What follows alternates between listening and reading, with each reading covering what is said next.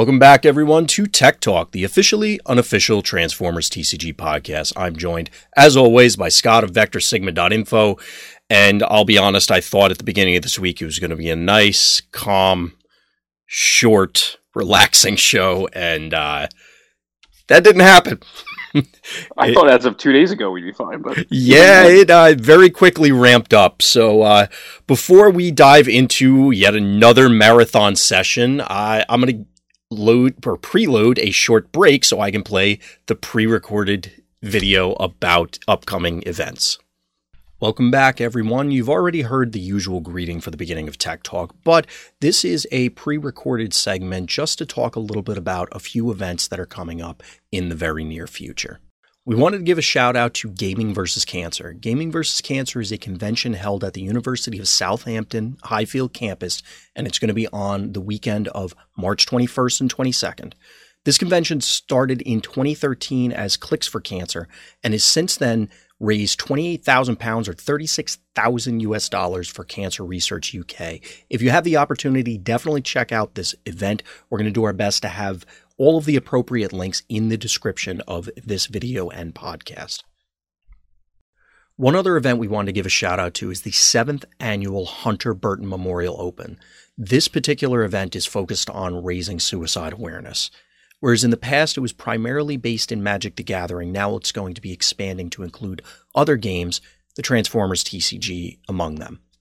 The Transformers portion is scheduled to take place on Saturday, March 28th, and this is another worthwhile cause that if you have the opportunity to, you should consider supporting. One additional event that we wanted to call out is, well, our own, and that is the Transformers CCG Grand Tournament. Now, we don't have a charity attached to this particular one this time around, although we have run them in the past. Instead, we wanted to call this out because A, Top Deck has made a lot of efforts to support the community in the past. The prizes are fantastic, but additionally, we're tacking on a little bit extra. As we discussed on previous shows, there's going to be Origins passes added on for the the culmination event. And then there are chances to win raffles leading up to that event for the same thing that is Origins passes. So if you have the opportunity, come on down. These are going to be monthly events. We're always looking for new people.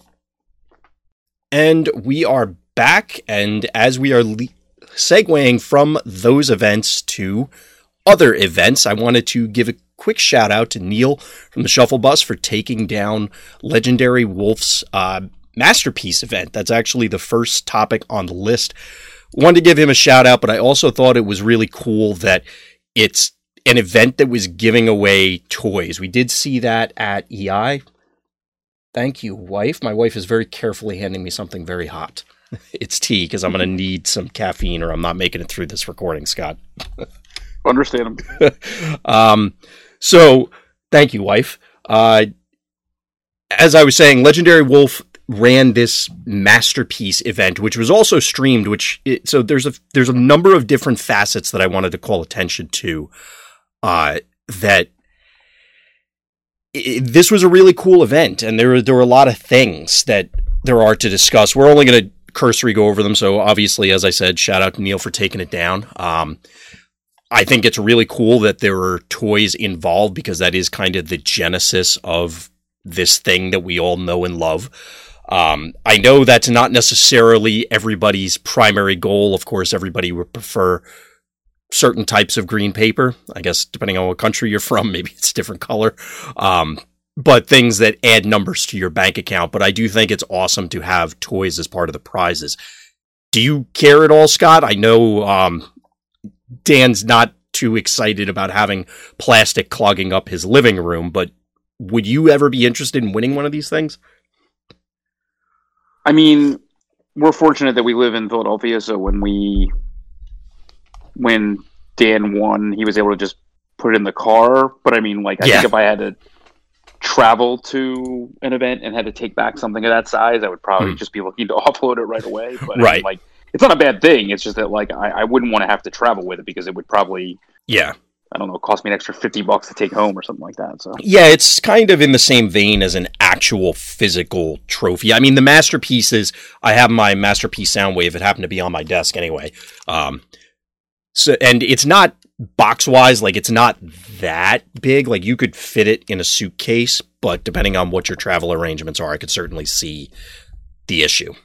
Um, the other thing that I wanted to call out, as I mentioned, was the fact that it was actually streamed, which I think is cool. I mean, we do our show live streams here on Twitch. Uh, the a number of other official first party events, including EI, were streamed. Uh, you had the chance to to cast part of it, Scott, and then also at the PPG events. Is this something in general that you think is worthwhile going forward, having the stream so people can watch from home? Uh, yeah. I mean, I watched it. So, I mean, like, obviously, any way to get live games out there is positive. Right. Um, you know, I, I it would, yeah, no reason not to. I mean, it's obviously rough to have it on, like, you know, I don't know how many Saturday and Sunday afternoons people were just sitting around watching Twitch, but who knows? I mean, like, right. maybe they were. I don't know. You know, there weren't that many people watching it, but I don't know that there was that much advance knowledge of it anyway. Yeah, to be honest, you know? I didn't know until it was already live and a couple rounds in, I think, and it was posted yeah. in Discord, and then I jumped in because it was, you know, I I happened to be around doing other stuff around the house, um, so I was checking in and out when the opportunity arose. I think this sort of thing, it also has the advantage of not just being the live form, but also it's just more archived video for people to watch after the fact. So like you can just rip that right from Twitch and throw it on YouTube, for example. So yeah, that, that's positive. Um, but again, shout out to Neil. Just wanted to uh, bring up the event real quick because I thought it was pretty cool. Uh, any anything else you want to add on, Scott, before we dive into our, our marathon? no, there's just too much. yeah, exactly. Uh, so we're gonna dive right in. Um, there's a lot of cards. They're grouped as you can see on the topic list, and we'll call them out as we usually do going through. So First one up is actually a recent reveal concealing contrails. So this is a one black pip, one black plane pip. We'll find I'll find a more eloquent way to put that. Uh, it's secret action. It's revealed when one of your characters defends and you flip battle cards. And when it's revealed, the defender gets plus one defense until the end of battle for each black pip you flipped. Now, to be honest, I love the concept of this because when we first saw Flame Feather, I think it was in Siege One, the mm-hmm. uh, Firecon that turned oranges into blues effectively. It didn't literally do it, but uh, it utilized your oranges as blues on defense. I thought that was a really cool concept. It seemed like an obvious way to take black pips so that that way you could actually utilize them in a different fashion because, well, we've talked a lot about the drawbacks of black pips in the past, and this kind of resolves some of it. The issue being, of course, that you have to draw this. Um, you have to actually play it, and then I don't know if this is really what a plane deck wants at the moment. Maybe it does if it's trying to do the, you know, the bold four thing, blue black, and then find these sort of pips. Do you do you like this thing, Scott? Is this something you're looking forward to playing with?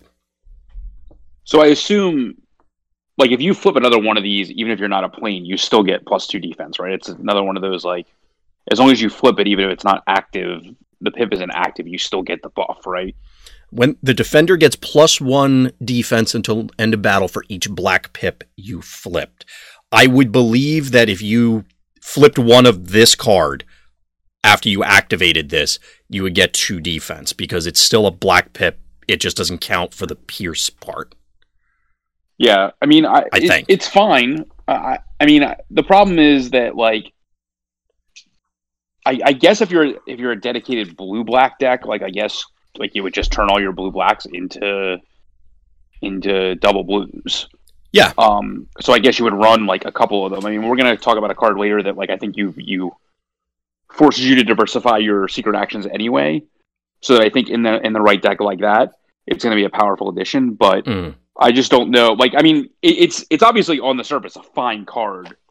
Um, I just don't know like what, like a lot of the dedicated black decks basically are the equivalent of orange, where they don't have a lot of defense. Right. So, so if if they're if you're in that situation, having this is probably not going to make that big of a deal, but maybe it does. Like that's the point. Like I mean, there's no limit on this card, so I mean, like if you if you put it on a tough guy and like you know flip like three double blacks because there's like a, a, a lot of them, like you'd have plus six defense. I mean, like you can't mm. really argue with that with the potential of like literally just even in even in a quote aggro deck, like what, I don't know what you would want to call it. I, I guess we'll call it that. Like blanking an opponent's entire attack is still pretty powerful. So I would imagine that like I would imagine that a dedicated black deck, a dedicated blue black deck would definitely want to play this just because I literally because you can literally just blank your opponent's entire attack by like having random tough on a guy that like you're not really using for that reason, but it has it anyway type of situation, or yeah, you you could do it on purpose. But I mean, like you said, I mean, like because it's a battle card, not an action that like is on a character, you can't build your deck around it because it's not green. Um, right. Now that being said, but, I mean, force to your point about say you're. I was actually thinking in an aggressive deck as a pseudo, again another unbashable force field that we're hitting a point where there are a lot of non-star double black pip cards. Whether oh, yeah, even just outside of obviously, if you're in the mercenary camp, you get extra ones that are beneficial. But you could hypothetically play this and then um, what is it? Hold the line, the the white green one that we just got recently. Yeah. Mm-hmm. And then okay, now you have six, three of which are greenable secret actions that you could randomly break an inbound attack hypothetically because you know if the numbers work out that you have a ton of double blacks but i don't know eh, i don't i don't know. Again i like the concept. I don't know if i particularly like this implementation because you have to just rely on finding it somehow in a deck that may or may not have the tools to dig deep enough to go find it Oh yeah, I mean that's fair, but I, I think that I think I think it's fine. I think the I think the pure the the dedicated pure stacks like that I think will basically operate to where they're like I said like they're they're your typical aggressive deck that deals like you know guaranteed damage. So I mean you know I think blanking an attack in an aggro and aggro matchup is still going to be important. Mm-hmm. So I think it's fine. I mean, like, and then like if you're playing a plane deck, you're still getting another double black. So it's like yeah. it's it's better than a lot of the other double blacks, like as a card. So, yeah, like, I mean, recently because of other topics, we've had to look at crowbar much more closely than I ever thought I would.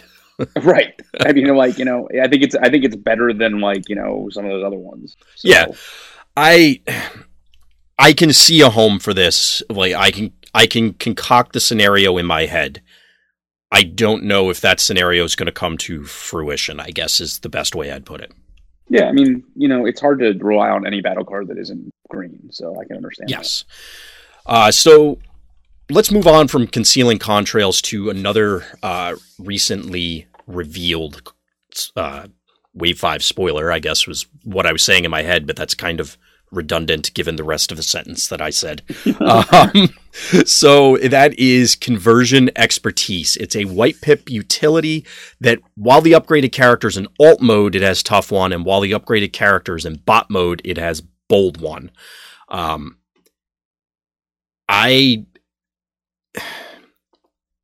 I don't know. What was the what is it? Combat training from Wave One that does something yeah, very similar. You got both though, I think, right? If I mean, you met both conditions, yeah, but it was you had to have other things in play. I don't remember the exact text offhand, but like if you had a weapon, you got bold, and if you had an armor, you got tough or something. Right. Which let's you're probably not going to get both, I guess, in a normal game. Um, on one hand, I can appreciate what it's trying to do with this card. On the other, I. I'm struggling to find a home for it immediately off the top of my head. Was this one that you you were really enthused by, Scott? No. Yeah, no. it's um I got nothing. We got a lot of cards to talk about. This yeah, I, I think we can safely move on from this one. Yep. Um Sorry, I'm slurping a quick sip so that I don't pass out mid cast. Uh, so Next one up is another recent one, and that is counter espionage. Now, this one would probably have a few more words to say. Uh, this is a black pip and a green pip. It's an action. You name an action, and then you look at your opponent's hand and each face down enemy secret action. Your opponent scraps each card from among them with that name. Uh, Scott, I, I have a lot of things I could say about this, but I've took first crack at the last two. Let me hand it to you first. I mean, this is clearly powerful. Um, yeah, it's it's. Well, let me let me put it this way: We've seen espionage. Yes, you get a little bit more, but Scott, can you explain why this is so much better than espionage? Uh, because you get to hit your opponent's secret actions, and um, a lot of the ones that I think you'll probably see in some way, shape, or form are either very obvious targets or they're or they green them back themselves. Mm-hmm. So you should have a pretty good idea about what you're actually hitting. Like, like I mean, there's a good chance that you're just literally just canceling your opponent's entire action phase if they green back some action, like some secret action, like mm-hmm. and then mm-hmm. play the secret action. Like, even if they like quote gotcha, like okay, like who cares? Like, it's not the biggest deal in the world. So like, there's a really good chance that you're just basically going to like negate their entire action phase if if that's what they did with their green, or or you have a pretty mm-hmm. good idea what what it could be, or as we said before, with we said the same more thing with secret actions themselves. Like you play it, and it is like you know it's fine. Like you know, like if your opponent gets around it, like then they get around it. Like like if you stop them anyway, like you know, in the old like you don't see a lot of this anymore, but like if you let an infiltrate and they're like their hands full of orange actions and they're like, I'm not going to play one. Ha ha. It's like, well, oh, okay. Well, like, you know, you, you did yeah, the same you just thing didn't anyway, play right? one. Right, right. right. You know, like, so it's, it's similar in this situation. Like, you know, if, if you play this and, and you miss, but like, because you, they yeah, the thing you named is, right? was the dangerous one or the one you right. were worried about. So if they don't have it, well, okay, they don't have it. yeah. So I mean that's just a universal use for it. I mean, and then and then the specific uses are like there's a lot of characters that suffer greatly to certain secret actions. Um, like specifically like the weapon based characters like really suffer to armaments. So like, you know, your Spinisters and your Predakings will want this like in spades. Um, it, it's just I'm sorry, I just have to laugh at Predaking. I want him to work so bad. Same with Spinister, both the guys you mentioned, but yes, uh, they do want this. I don't know if this is going to bring them back from the brink, but yes, you are correct. Well, like there haven't been a lot of Battle Master decks in general because of armor yeah, either. So, yeah, like, yeah. You know. No, I that's absolutely true. Um, I mean, I think this card's. I mean, honestly, I think the card's a little bit overrated because I think because people are like, I have to jam three of this in every deck I make, and I don't think that's true. No, um, no. I think it it may start out that way, just like every every deck. Well, maybe not every deck, but a lot of decks were three of espionage at the beginning of Wave Two, and then it petered out as the wave went on. Yeah, I think I think I think I forget when we talked. We talked about this with the um when I was listening back to the show last week, one of the shows last week. Um, we talked about this with the um like the anti direct damage secret action that like the fact that this exists warps the format enough to yeah. To like like like you said about that card, like the fact that it existed is what was more, most powerful about it. I think that's probably what's most powerful about this is the fact that like so for example, like if you were going to run three hidden fortifications, three armaments in every blue deck, right? So now you may run two hidden fortifications and a hold down, or your sideboard yeah. against combo maybe two hijacks and two whatever the one was from last time, like speed the, trap. Yeah, yeah. So like it diversifies your your your secret actions you're going to play and probably gives play to other secret actions that like maybe you didn't want to run hold down because it's an orange, but now there's a reason to because um, there's the um, threat that counter espionage right, could blow you out. Right. Right. So like that that to me is the most powerful thing is that like it's just going to force diversification of the secret actions that you that we actually see and and that's positive probably.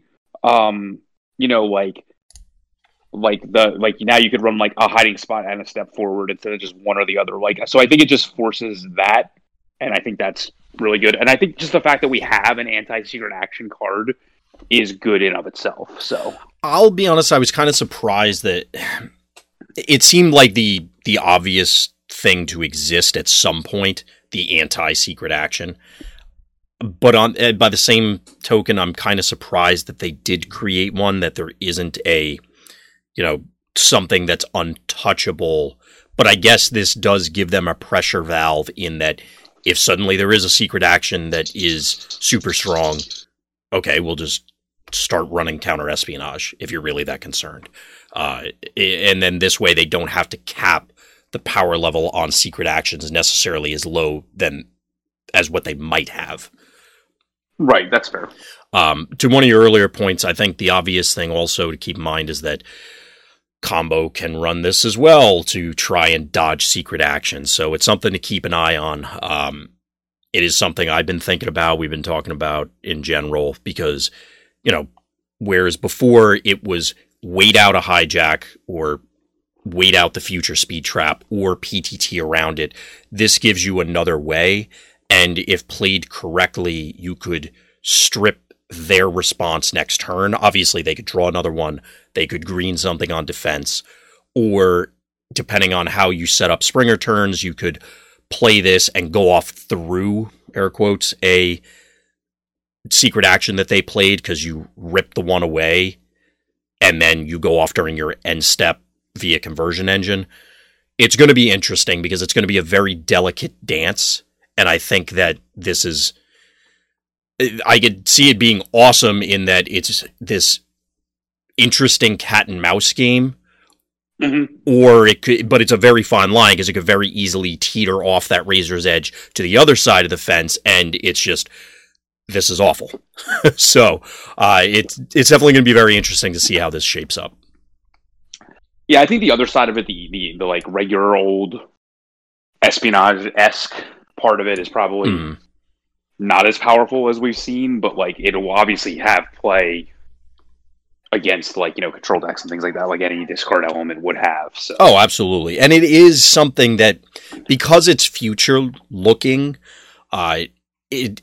So if you take the combo scenario as in combo playing counter espionage to address a secret action from the person opposing combo, it's also the same sort of scenario, just I guess with people hating one of the decks a little less. If, say, you're an aggressive build, you can, you know, if you're going to be going into the wheel turn next one of your turns because you're wider than your opponent, you can try and strip away preemptively secret actions to limit their options. Uh, plus, since you get a peek at their hand, even if you whiff, you know what secret action they played, most likely. Um, so getting that extra information does have different useful facets. There's no way in the game though, other than other actions that actually allow you to see your opponent's hand in any way, though, right? I guess that new uh does that new the one body lets you uh oh well, right, not espionage, right. but you know what I mean. Like it, it lets you um I want to say duress, but that it lets you take no. a card from their hand. Yeah, yeah. And then I guess that new Decepticon thing the armor let you. Yeah, it wasn't like an armor that let you like get an Autobot just, card. Yeah. Yeah, yeah. So you, you get to look at their hand and do it also. So like. Yeah, I think you look at their hand and choose an Autobot card. Um, was the way it was worded. So there are ways of like making this a guaranteed hit then. Yes. Okay. Uh, not a huge amount, but yeah, there there's definitely ways to do it. Okay, that's good though. Um, so I do like this card in general. I'm very curious to see where it it because it does tread a fine line in a number of matchups where it, it, could be similar to espionage where we think it's fantastic and then it peters out. But given the fact that it's the only thing that hits secret actions, I have a feeling we're definitely going to see a lot of it, especially initially. Yeah, I agree. So uh, we'll move on from counter espionage into a pair of upgrades. The first one being Ghost Shield. So Ghost Shield is an orange pip armor that gives plus three defense static. Uh, you can play this only to replace an armor on a character that has no empty armor slots. If an opponent's card would cause this to be scrapped from a character, you may scrap an armor from your hand instead. Uh, I really like this mechanic as a whole, Scott, but do you like the mechanic? Do you like the card? Do you care at all? I like both, but the problem is is playing it fairly is going to be difficult. Oh, absolutely. So, um, outside of like cards you're not going to play, like new designs, um, yeah, it takes a lot of turns to like. It takes. The problem is to play it fairly. Like it's very easy, obviously, to get armors. Like a million of them are green, right? Um, yeah, and that's where most that's where most of the ones that see play come from. So like it's very easy to like replace an armor. That's not the problem. The problem is it's very difficult to when you actually look at deck lists nowadays competitively, like you only playing like two or three armors. So if you're in that situation, you have to up the number of armor counts because once this is down, you have to protect it. So to play it again, you really fairly, need three armors. Counting right, this. right, right. So to play it fairly, you need to have drawn at some point when you play this a total of three armors before you play this. Yeah. One to re- one to one to replace, then this, then the third one at at least one more to protect it. And Mhm. obviously, again, like this is not hard because, like you know, again, like there are the rock paper scissors armors. There's extra padding. There's There's Jetfire. you know, right, right, and that's what I mean. Like the unfair ways of playing this make it a make it a hell of a lot better. Like you're gonna want to hunker the hunker down this. You're gonna want to Yeah. wave one Jetfire this because then you only you need that that just exponentially makes it so that every Yeah. armor you draw or green back now is essentially a counter spell for whatever your opponent's trying to do to your armor. So undoubtedly, it will see play in those decks. Undoubtedly, it is it is it is by far a very powerful tank card yeah. uh, for hunker for hunker down. And like, I mean, I mean, Aggro Tanks probably loves this card. oh yeah, yeah. And we keep, I mean, we keep saying that wave one Jetfire, but it never comes to fruition. So like, we'll One day. One day. we'll say it's good there, but in reality, like, I mean, he can get back force fields and things like that, and it's never been good there either. But like, I guess this is enough of an excuse because it stays around, because it can stay around that it might that it is very powerful. So like, I guess there's a reason to explore that. But like, to me, this is, I mean, I still think composite armor might be better, but this is like, I mean, probably not. I don't know. Like, this is obviously an insane tank armor. yeah. Um, I think you would probably run this in most defensive decks as like a one of, but what it means is that you have to up your armor count like to like at least five, and I would say like every other armor you play has to be green, and then you Mhm. have this.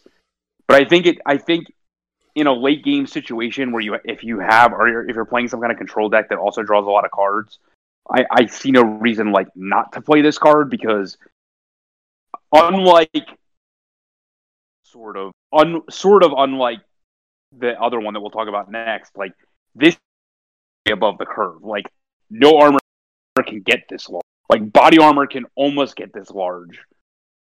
Um, like mathematically, but it still isn't. Like no, this is like this is by far above the curve. Where I don't know that we can say that the weapon is solid and does a lot of things that are above the curve, but it, Hmm. its numbers are not above the curve. Like this is obviously like above the curve. Like it's technically a plus three with very little drawback. The like right. other than you have to replace another armor, but like it has tremendous upside. So like I can't see how this is not going to see play. Even in the fairway that I set up that makes it difficult, I still think you would play it as a one of. So I, I, I fail to see how like this is not going to see a, a tremendous amount of play across the board. Yeah, I while you were explaining that, I looked up Galaxy Prime real quick just for the wording, which it does reference play specifically as opposed to put. Um, So we have to have another armor on him. That's all. correct, yeah. Which again is something that you're probably going to do anyway in that deck, but it is something where you, to your point about trying to play it the fair way, it's going to require some additional hoops, some additional hurdles in order to actually get it into play, let alone protect it. Yeah, and like aggro decks are going to want this because again, like it, a lot of them are playing multiple bashing shields anyway, and so like if they're if you if you're like if you're playing three bashing shields and like one other armor for whatever reason, like again, it's an orange. You can always just get out of your hand to go get another green, and if you actually put it in play, it's probably going to save you an attack. So like there Yeah. again, like this is really powerful to me across the board. So Yeah. Yeah, I'm similar to what you said about Wave 1 Jetfire. I keep hoping for that tanks build, and each set we're inching a little bit closer. It's just a matter of whether the other decks are taking instead of inch or strides measured in inches, they're taking strides measured in feet. And uh, I'm hoping that it can close the gap or keep pace at the very least. And I think this is going to help it because obviously the throwing this on, say, a demolisher is going to be funny. It may not be composite armor, like you said, a, a little bit worse, quote unquote, but it's close enough. um, I'm looking forward to trying this thing out. I guess is the bottom line. Yeah, I mean, I guess the only negative I'll say about it is that like you can do all those tricks with superior plating, and no one does. So like, yeah, I was going to bring that up. Um, which like in a in a defensive deck is still going to be more powerful. Um, the difference and- here is that your tech research, I think, is the card that you have yeah. to actually play to play superior plating or any of the superior things. All of your armor are tech researches, so to speak. Yeah. And then yeah, also, obviously, that you could protect this from at least their first bashing shield reasonably.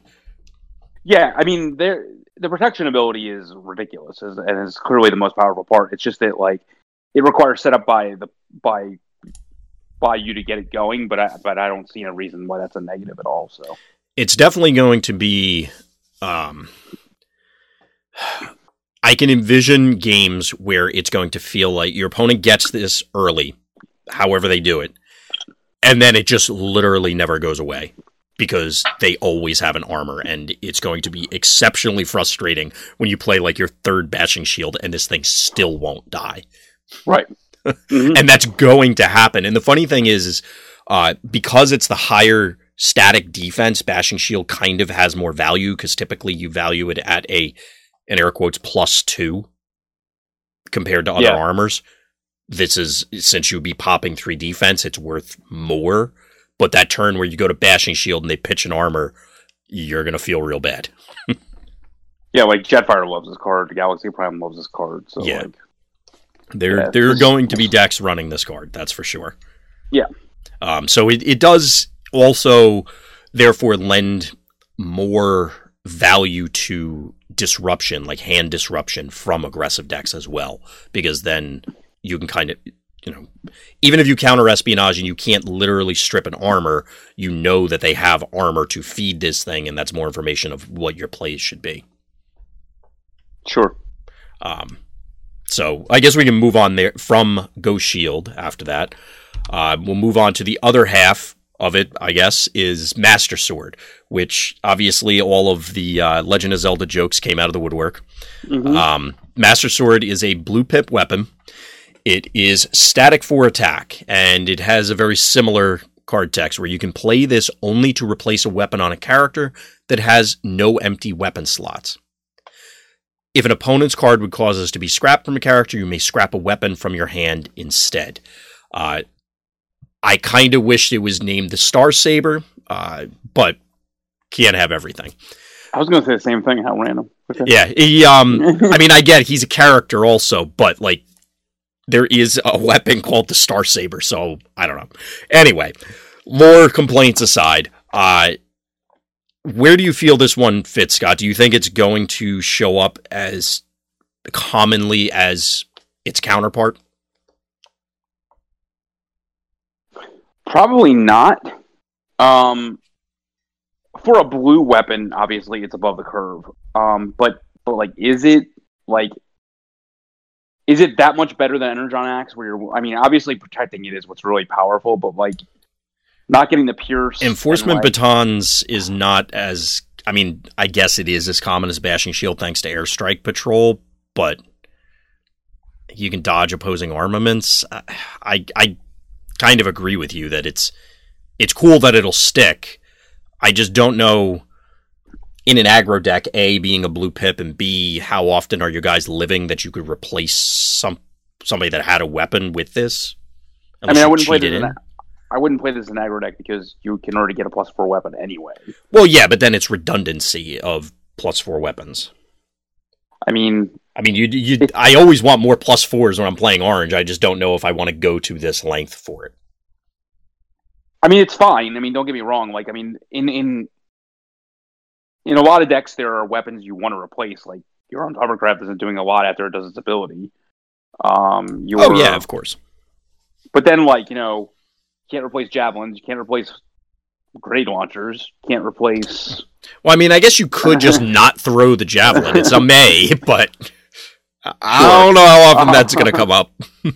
um, you know, and so I, I, but I do think that I do think that blue control decks will want to play this as a one of because again, like, you know, it, it's a fine replacement for your hovercrafts. So like, that's where I think it's going to be like most powerful. It's also a fine replacement for like you know decks that just run one batons to get the batons off the guy and back into the mm. the scrap pile. And then because most decks are running like you know eight to nine weapons anyway, unlike armor where like you have to actually like adjust your deck to put more of them in, you're gonna just have a redundancy of weapons anyway. So like the protection ability is going to come into play. Mm. I don't. I, I, just don't know how big it is losing like the Pierce off an Energon axe, which is the obvious most powerful blue weapon. Um, yeah, but maybe I, if it's not that big of a deal, then like a lot of control matchups come down to like who draws and sticks the axe anyway. So like this is going to be who draws and your the ability to stick the weapon is going to be obviously built into the ability. So yeah, it's it's going to be powerful. So like. I, I can I de- control decks will definitely want this as at least a one of so like I, I fail to see how like this won't see play mm. um so yeah, I mean, it seems it seems good to me. The one of the things that came to mind as as you were speaking was, is there a big enough difference between eleven and twelve? So the reason I'm saying that is I'm picturing Octone. Or, I mean, there are other examples, of course, but Octone specifically because I've been messing around, or you know, like at least rolling around in my head, Octone and Soldier's Blaster mm-hmm. because it's a relatively consistent way to put him at 11 attack because in general you're not punching another mercenary. Additionally, if you were to say replace the soldier's blaster, okay, you can green back soldier's blaster to also feed this thing. Clearly not right away. You're probably only running one soldier's blaster or whatever. Um, but it gives you another way to to try and get this into play. The quote unquote fair way, assuming we don't have another way to cheat it in. I just don't know if the difference between 11 and 12, even without the Pierce from Energon Axe in the Soldier's Blaster scenario, that it's enough. Maybe it is. I, I have to sit down and map it out whether that, that really matters. It's a protection, though. It's it's mm. it's it's again the control matchups coming down to who sticks the largest weapon mm-hmm. is bigger than their opponent. So like that's where I think this comes into play. Well, so. yeah, but in that scenario, if I guess you could find room for a single master sword at some stage in the yeah. in your forty, uh, but w- is it that much better? than a soldier's blaster that you could just green as the replacement. I guess because of the pip, it would be. So I I guess it, you'd probably go that route. Is where I'm coming to. I think it would open up to like the green weapon you want to run is a more universal, like a like a um, like a baton in that situation, or in sided control decks, like you know mm. a scoundrels or a nobles. So like, I just think you're having more options. So I, I, definitely see this being a one, at least a one of in most control decks. Yeah, I could see that. Uh, chat's correcting me. Javelin isn't a May. Uh, I don't have it in front of me, so I'll take your word on it. um, no, and, you can just not throw it mean, well, they're saying it's not a May on the the range side. Like you have to throw it. Oh, really? Okay, sure. I I mean, I can't I I can't think of a scenario where I didn't want to. So it, it sure. never like um and then they're also saying that the Master Sword was actually a named accessory that Fort Max came with in the Takara version, so that explains why it's Master Sword. I still would rather it was a Star Saber, but I get it. Fort Max is, is, is the set, you know, but is it sideswipe on both these cards, right? Uh no. Oh, it's not. Okay. Uh, sideswipe can now mass shift, I guess. he's humongous. I don't know. Oh, is it is it Fortress of Max on both these cards? Yeah, because it's the same. It's the same character on both cards. Right. He has the armor and the weapon. I, right. I thought it was sideswipe. Okay. Yeah, I think it's Fort Max. Oh, okay. Chad will correct me as soon as we move on to a new card. so we'll move on. And I'll get an answer. Um, uh, so next one up is Nitro Booster. Uh, this is another double black pip, except it's a black pip and a car black pip. It's a utility upgrade, and when the upgraded character attacks and has three or less attack, untap it and scrap this card. So you get a double black pip ready for action, sort of, uh, but you have a different hoop to jump through. So we've seen the power of untaps before, but I guess they they've kind of fallen off. Like cars isn't the uh, the ubiquitous threat that it was in in sets past. But this isn't. Although it has the car black pip, it's not requiring you to literally use cars. You don't have to. See, other decks can get untaps to do interesting things you love untap Scott, right? Like, is you you love this card or no? if you get an orange in the middle of combat that turns you over, then the three attack, you don't get to do it, right? Like oranges would count for this, right? It's not your base like printed attack, right? I think it's going to be whatever you enter combat with. The reason I say that is it, so it says when the upgraded character attacks, and has, so I think there's a window of when attacks, then ent- like you're entering combat, then you flip afterwards. I think. If that's the case, then this is a lot better than I thought it was. Than I thought it was. Because I mean, then you can basically attack yeah. with a three attack guy without a weapon on them, or somehow a lower attack guy with a weapon on it. Um, and I mean, Sure, maybe if you if you play one of the uh, the battle patrol guys, like the tank, yeah. the one that one attack tank. Yeah. Um, and then your and if your oranges don't count, then then then that's going to be positive because you're basically getting like up to five and then getting to untap. So like that makes this a lot better if that's the case.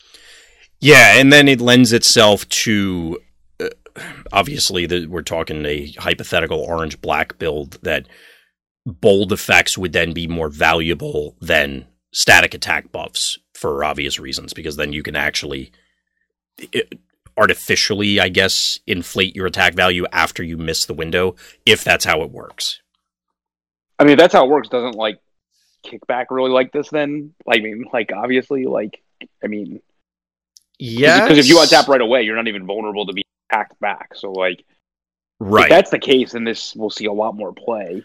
So I think it just depends on which I assume it does work that way, and then this mm. is really this is pretty powerful then because I don't even care about the car part of it. I just care that like oh yeah, you can no find way. you can find like like the demolishers, the lionizers, the the kickbacks of the world are going to really want this card. I don't. It could be mm. a blank that it could be a blank that at that point for all I care. It's no. I mean, I guess it's just an upgrade ready for action at that point. So like at that point right. you're just getting redundancy. You can treasure hunt for your ready for action. right, right. So at that point, if that's the case, then this is a lot more powerful than than that. And like any pretty much any deck that's like bold based small guy anything will want this. I, I really don't care that it has that card thing at all at, at this point. At that point, yeah. It uh, let's just assume the worst case scenario, just so we cover all bases. If it if Orange pips screw with this, is this something you're never going to look at again? Uh, I mean, uh, there's nothing wrong with doing it out of a black base deck. Then at that point, mm. like there's nothing wrong with basically assuring that you're doing three damage all the time. Yeah, if you were a, is, a blue black deck or even a uh, black pick focus deck, right? then at that point it's still fine. But I think at that point isn't just. I mean, at that point, like the other untaps are probably just going to be better, right? I mean, because you should be. I think then so something like, and I saw somebody say this offline the uh, the Decepticon Sports Car Patrol. So it's not just an untap. Um, it, it, it's a piercing blaster and on tap, which sounds stupid, but it, like it, if you're a black pip focused deck guaranteeing that damage and untapping could be important. Hypothetically, I I guess I don't know. I'm, I mean, I, no matter no matter how you slice it, it's always going to be an upgrade untap. So it's always going to be like a way of getting the ability out of an upgrade instead of an action. So I still think it's going to be positive no matter how you slice it. It just if if it winds up being where either the orange pips don't count or I mean just in general like like it's going to be very difficult to like, you know, um like bigger they are a guy and then be able to use this. Yeah. So like you I still think it's going to be powerful, but like especially in those other if the oranges don't count, but like even then like you have to be careful because you're you're like you're going to be limited to like a lot of and this probably isn't a bad thing, but like bold based actions at that point instead mm-hmm. of like reckless charging bigger they are, things like that, which is fine. I mean, like I think the game is always striking a balance between static stats and and off you know flip stats. So right, it's probably intentional. Well, um, I think that it, like you said, because it's an effect outside of turbo boosters, I can't think of anything else. I mean, I guess there's that micromaster thing that untaps too, but right, um, it's blank and terrible. Right? Yeah, it, this does it in two unique ways. One, it's an upgrade, so it's rarer, and that's well, I guess I'd have to look at the card list, but I'm going to say for the sake of argument, it's rarer. It also untaps things right away. So to your point right. about the kickbacks and those things, a ready for action, a start your engines, a whatever required that the character that got out there survived a hit. And that's in the modern world, that's not necessarily a guarantee, even for higher health pool, higher defense characters, because sometimes your opponent just unloads on them and cripples them. Or if you went second, they punch that guy and now they're already damaged, so they don't have to hit quite as high of a ceiling.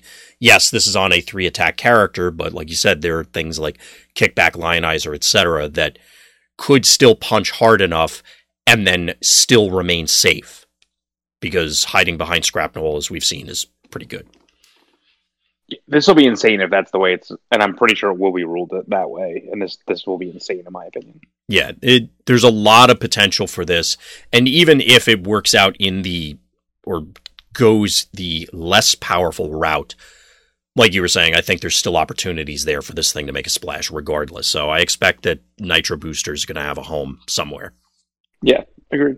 So we'll move on from Nitro Booster. That's actually going to close out the battle cards, and then we need to get the new bodies that we've been introduced to.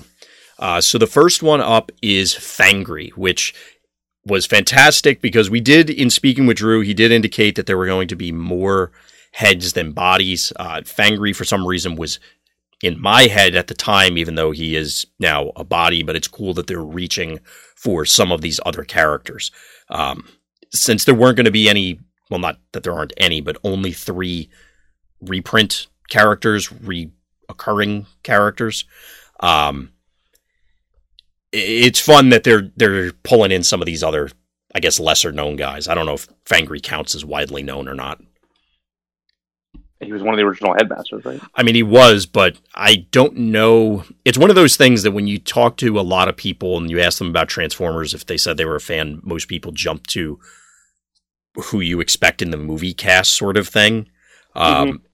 And then I feel like everybody, uh, the next largest chunk is probably like Beast Wars people as opposed to people that were real excited about headmasters. But I know there is a a faithful contingent for them. Uh, but anyway, enough of a digression. We'll talk about Fangry Sky Tracker. Uh, so he's yet another member of the Beast Tribe. He's melee. He's a 4'11 2. He's six stars, which I think is the smallest body we've seen. It's tied with another one. We're yeah. Um, well, they, coming into this, yeah. Two, so two of them. I think two of them we're going to talk about actually. Yeah. Uh, while this is attacking an enemy that has more stars than him, he has bold two. And then in his body mode, he's also melee 411 2. And while this is defending against an enemy that has fewer stars than him, he has tough 2. Uh, let's talk about the body mode first, Scott. Do you feel that this guy, like, does that body mode do anything for you? oh, the body mode is fewer. I thought it was still. I think they were both greater. No, it's fewer than him. So he only has tough against tinier guys. I know. Don't ever flip this guy ever. Yeah, that's why I wanted to get that one out of the way. So let's let's then talk about the the alt mode, the, the other mode, um, the much more interesting visually mode because we got a, a werewolf with bat wings, and it, as the toy that I'm holding, you can also turn into a little dragon. Anyway, oh, um, so Barrage. Yeah, this guy's awesome. I mean. This, this guy's super cheap. I mean, like, like you, like you, you don't like. I know we constantly are talking about, and I, I know it's in my head, always thinking about like the one star heads, but like you you don't want this guy to be higher in cost anyway due to right. his ability. I mean, this is very much one of those. Um, I don't want to call it. I don't want to call it a breadcrumb card because I know there's another term, but that sort of thing where I really feel like Wizards is yeah, use the one star head, guys. like use that one. Is he 411 1 or 411 2 in 411 2 in that mode? So he's like a better barrage when you put the bold head on him. Yeah. I, I mean, they, with the whole static versus bold thing, but obviously, yeah, you're gonna you're gonna be playing certain things to, and by that I mean you're gonna be playing oranges to, to make sure that he's hitting the right stuff. I mean, and you get the head later, so like, there's, yeah, this guy's like I mean, I think the Decepticon, and we'll, we'll we'll obviously do a show rounding up all the Titan Masters at the end, but like, and that one will also be six hours. but the, the, Decepticon Titan Masters that are introduced this week, specifically that we're talking about, are all super powerful to me, and I think this is like really, really pot. Like this is powerful in my opinion. Yeah, I really like this guy. Um, and it seems fairly straightforward. So let me ask you this, Scott outside of the bold one, chat saying run him with Clobber, who we haven't gotten to yet. Uh, then he then he costs too much. Right, that is the concern. But are there it, are there any scenarios where you want a larger head? Do you see any reason that uh, it would show up in? I mean, we were talking about blue bolt decks a number of times, or these black pip decks. Is your mind solely all in on orange for this guy right now? when I thought the body mode allowed you to defend against higher guys, not lower, I thought you could do the blue black route, but not anymore. Now it's just solely orange because now that mode doesn't mean anything to me. So I would just go with the yeah, yeah. I mean, there is the potential, uh, since I know you were all hyped on overwhelming advantage a while back. It's another innate bold guy that's a Decepticon. So yeah, I mean, this guy's super powerful. Like I, I don't like. I mean, you just stick the bold head on him and you're good to go. Like, yep, there's just it, no doubt about it. It's it's a pretty simple plan. Step one, attach bold head. Uh, Step two, yeah. profit or something yes. like that. Is that that's not how the meme yeah. goes, but it's close enough. Yes, there's no underwear involved. Yes. yes, yes. And, uh, I should have expected that, and I still almost spit my tea out. Um, anyway, so uh, any other thoughts on Fangry? I know this one. It's funny because like some of the bad cards we were real short on, but this one's really solid. It's just like, okay, yeah, just play this guy. No, I mean, to me, six cost Titan Masters are awesome because they just give you so many options and basically allow you to like see the ability for what it is, and, and it's probably the starting point you want to be at. And this is just this is just such a simple.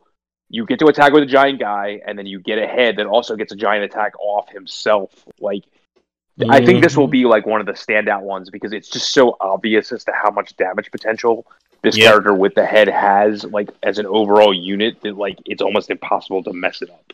Yeah. So and again, I, I really appreciate that it's on Fangry of all characters because I,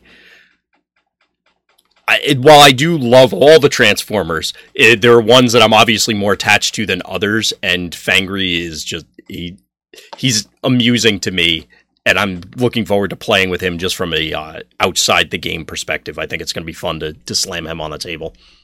Yeah, I remember the famous comic art from like the Headmaster series where he's like all spitting out and shit like that. So yeah, this one, that, so. it I like the the art on this is awesome. Like they they made it look like fur on the on yeah. the parts, and they they have the full moon in the background, and Fangry's pretty cool. Not gonna lie. Mm-hmm. Is so, he rare?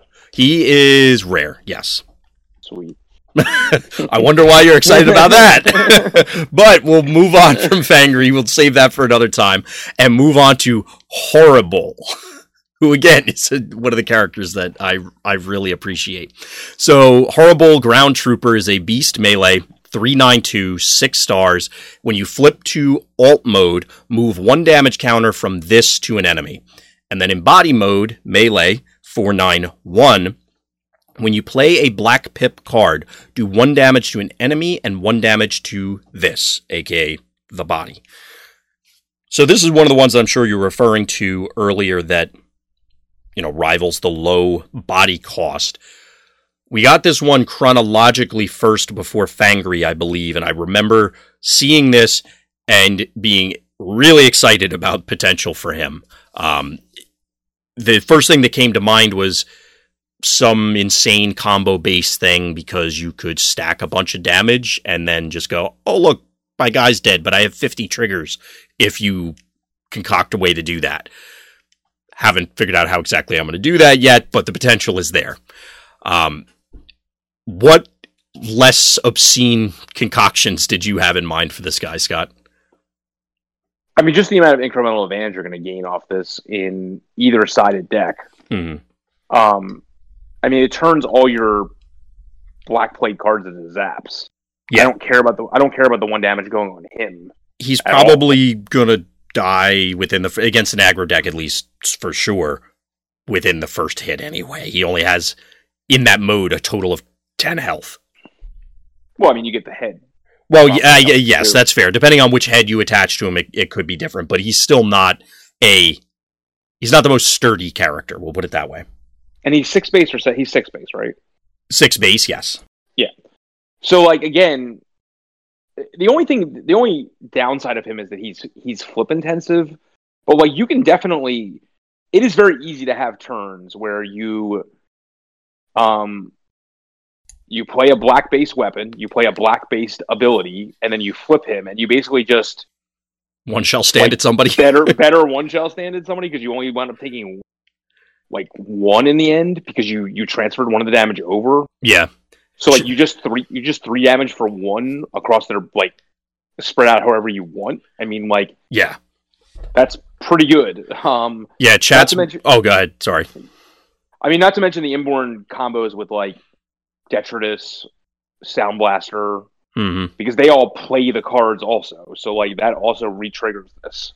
Exactly. So so there's a lot of potential to like cheat this ability as well outside of just basically again like one shall standing every other turn again assuming there's no we still haven't seen a flip effect for the bodies to to right. alt mode well, it's funny I you mean, say that because uh, Chats was saying showing off, but yeah, we we've mentioned on m- numerous occasions in the past that the hypothetical showing off for bodies, which the more we see of this set, it feels like an inevitability which means for me at the same time I start doubting it. I'm like, well, they'll probably do that next set, kind of thing. I mean, showing off with this guy is basically like double flinging, which is not. It just turns showing off into a fling, which is not as good because it's not black. Right. Um, well, it so was like, the the showing off effect. Like, if, uh, hypothetically, if there's a showing off with uh for the bodies, that's a black pip would be awesome. Yeah, that'd be awesome. Um, but I mean, like we we just talked about um whatever that cobalt therapy thing is. Um, that's black. Counter espionage, um, yeah. Yeah. The only the only downside is like like playing a face down secret action will not trigger this. Keep that yep. in mind. Yeah, because um, they are um, blank. But I mean, shout out to Wave Two Skywarp. right, right. um, but I mean, steady shot, rock toss, all these, you know, composite armor. Like, there's just they don't all have to go on him. They just have to be played in a turn. And like the amount of incremental advantage you're going to get off this guy is just ridiculous. Like this guy is really awesome in my opinion. Like this this set is very anti like scrapnel especially, but like just very anti like well, we were just talking guy. about how nasty bugs could be if they get an untap. So here's your here's one of your solutions. I mean, like wedge formation, drawing a card and repairing, and like you yep. know, plan planning, like all these like. I mean, we've talked in the past about how like the black cards were seemed like they were I guess like overcosted for what they did. A lot of Yeah. times the the dual pip Just ones, a but just like, a scotch underpowered. yeah. But when you're turning all your black cards into zaps, I mean, come on, like this is Seems this is okay. awesome. Yeah, it- awesome. it's funny you said wedge formation because Chad did bring that up as well. Special delivery, which uh, is also kind of funny. They won't Yes. quite the so if you have no damage on him, you special delivery.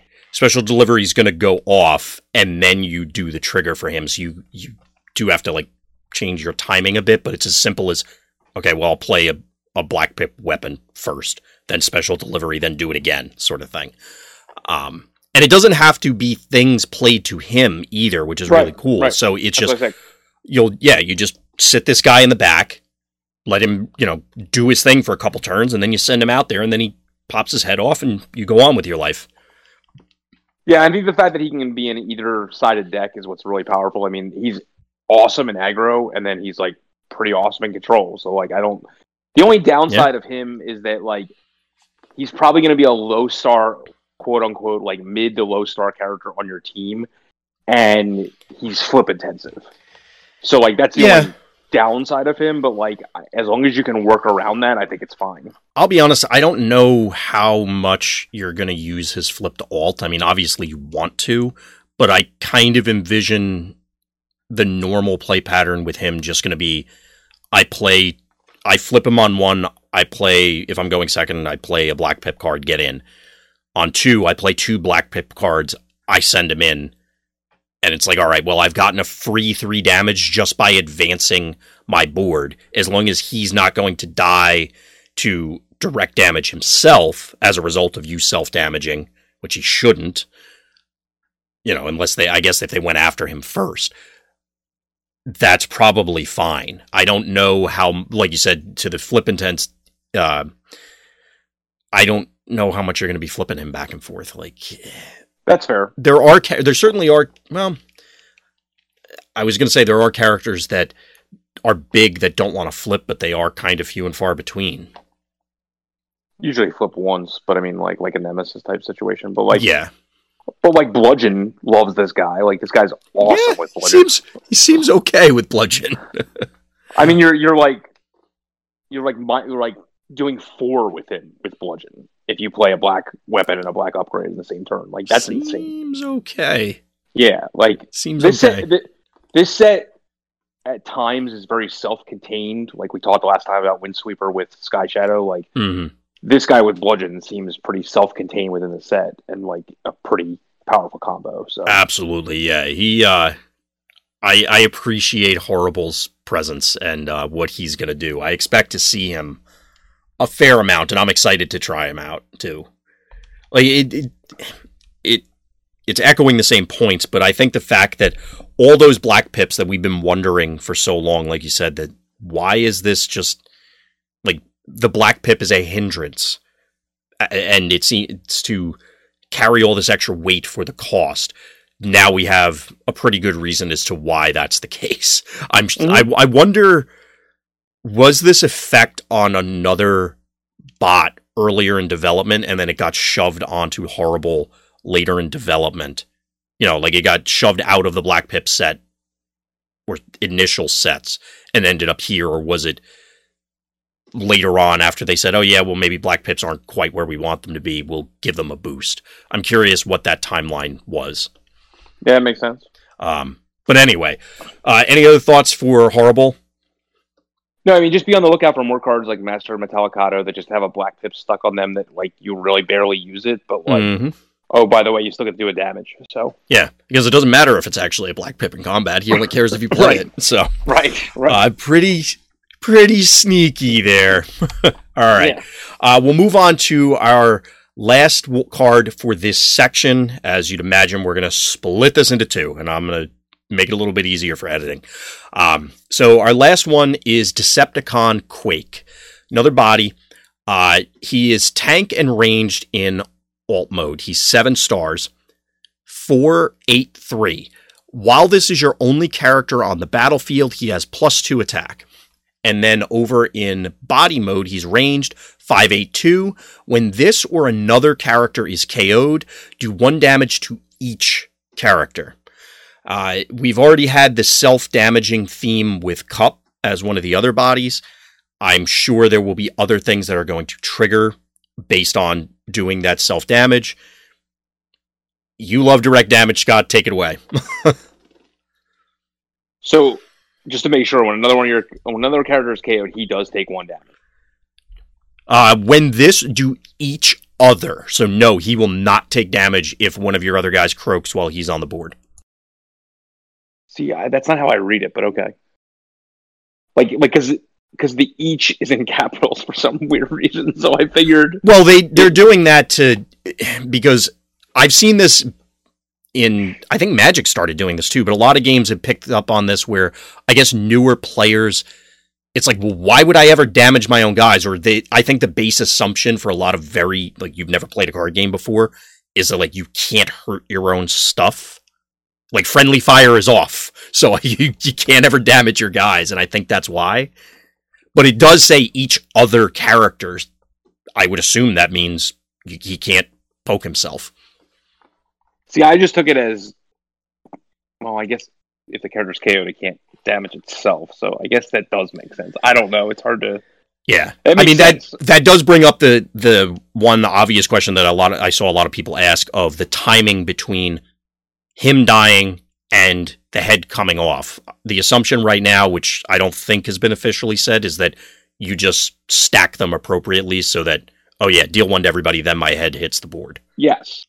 Yeah, that's how it works. You just you stack right. it in a way that you don't have the head take down. You could if you want to, but you just don't don't don't, pl- don't play those one health heads. yes, yes. Um, uh, I mean, this guy's stats are ridiculous. Um, his attack and defense stats are ridiculous. He, I thought he was six base. He's seven base. He's seven base. Yeah, I. Okay, so I love the symmetrical ability in body mode because I think you said it offline, Scott. These sort of things are very commonly leveraged in card games that you can find ways to either take advantage of the self damage or mitigate the self damage, and therefore you're never hurting yourself with these sort of things. It's any kind of everybody gets this thing or this happens to everybody. You come in with that advantage. You know it's going to happen, so you build your deck to address it and deal with it.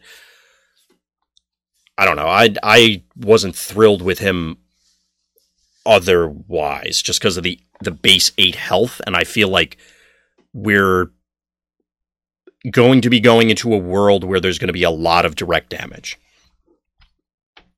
Yeah, but he helps that. I mean, like he's ranged in both modes. He has three defense. I could care less about his last guy on the battlefield thing. That that's oh so no, random. like I, can't even, I don't know. I don't know much about Quake, to be perfectly honest. I don't. I'm assuming there's some last stand sort of story with him. Yeah, um, but his his body mode is extremely aggro um, friendly. Yeah. Uh, I mean, like you attack a guy for like you know, let's just say like eight. Could you put a bold head on them Um, mm-hmm. and then you get to tag their whole like then you get to like better squish them like bugs like that never that doesn't see much play like i mean he just anytime you again like anytime you can gain extra advantage off of just advancing what you want to be doing mm-hmm.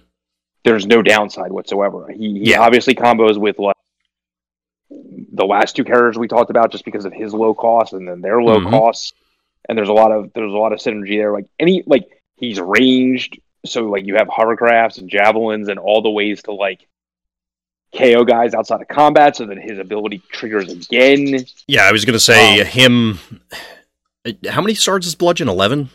Yeah, him okay, and Bludgeon so, are insane. Well, it would. Know. I was gonna say it, it, It's gonna be pushing it star wise, but a uh, like Bludgeon PTT somebody with this to set up another turn and you do direct damage on that turn too. Like, yeah, there, there's a, a number of ways, again, like I was saying, to to break the symmetry of his body mode effect. Yeah, and I, I just, um, I'm trying to think of it. I there's never really been an ability like this that like. I think there is another one that we're going to talk about. That does what? Remember correctly. that does something similar to like after you KO a guy. Oh, that's right. It's the whirl ability. Um. Mm-hmm. Oh, oh, oh, yeah. Um. I mean, like again, it's just like the other characters. Like, I mean, not so much Fangry because he's just insane, like stats wise, but it's very yes. similar to Horri-Bull. like, you're just advancing your board and damaging other characters on your opponent's side of the field. Like, there's zero downside to this whatsoever, other than I guess technically your other guys are getting damage, but you can just work like we make again use that to your advantage. So it's like when we talked about scouting mission, the the ping pep talk mm-hmm. that yes, damaging your guys is bad question mark, but as we've seen way back when in wave one, as early as static laser of Ironhide, if you're playing an aggressive deck and maybe even another builds depending on what you do, who cares? like, right. like who cares? you can you're getting free damage, like you said, for advancing your board plan. If every uh, your guys are going to die, this guy is going to give you another body via the head. If there if there's a wide build to make this happen, great. Like there has to be a way to do something with this. I mean, you don't want it in your own against Y team, so you don't want it in a Y team because you don't want your entire side of the board being hovercrafted all the time. I mean, like, you don't, but at the same time, it depends on what matchups you're running up against. Because again, the, the one damage may or may not matter. Like if your guy's gonna die anyway, you can hovercraft them too. And it's when this or another character, so it's even their characters dying. Oh yeah, yeah, yeah. That's what, so that's what's good about it.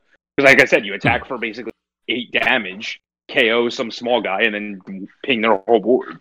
Yep. I mean, turns on barrage, turns on like you know, yeah. This is this is in that trio, and I'm glad we did them one, you know, three in a row. That I think, I think, I mean, I'll we'll get to this later, but like, I there are certain Titan Masters I really like, and like all three of these Decepticons I really like.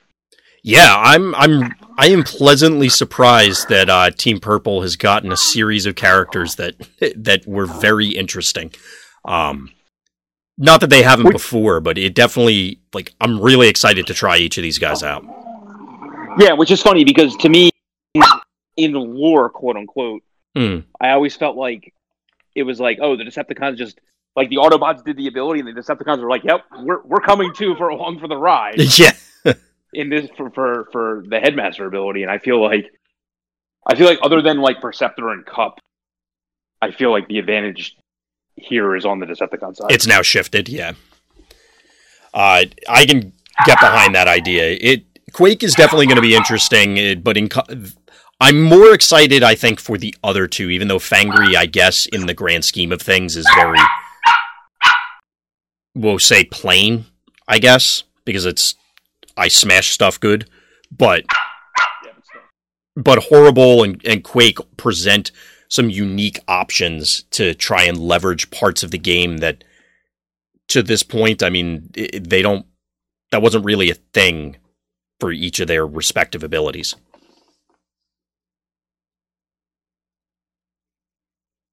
I mean, it was poorly, like. Yeah.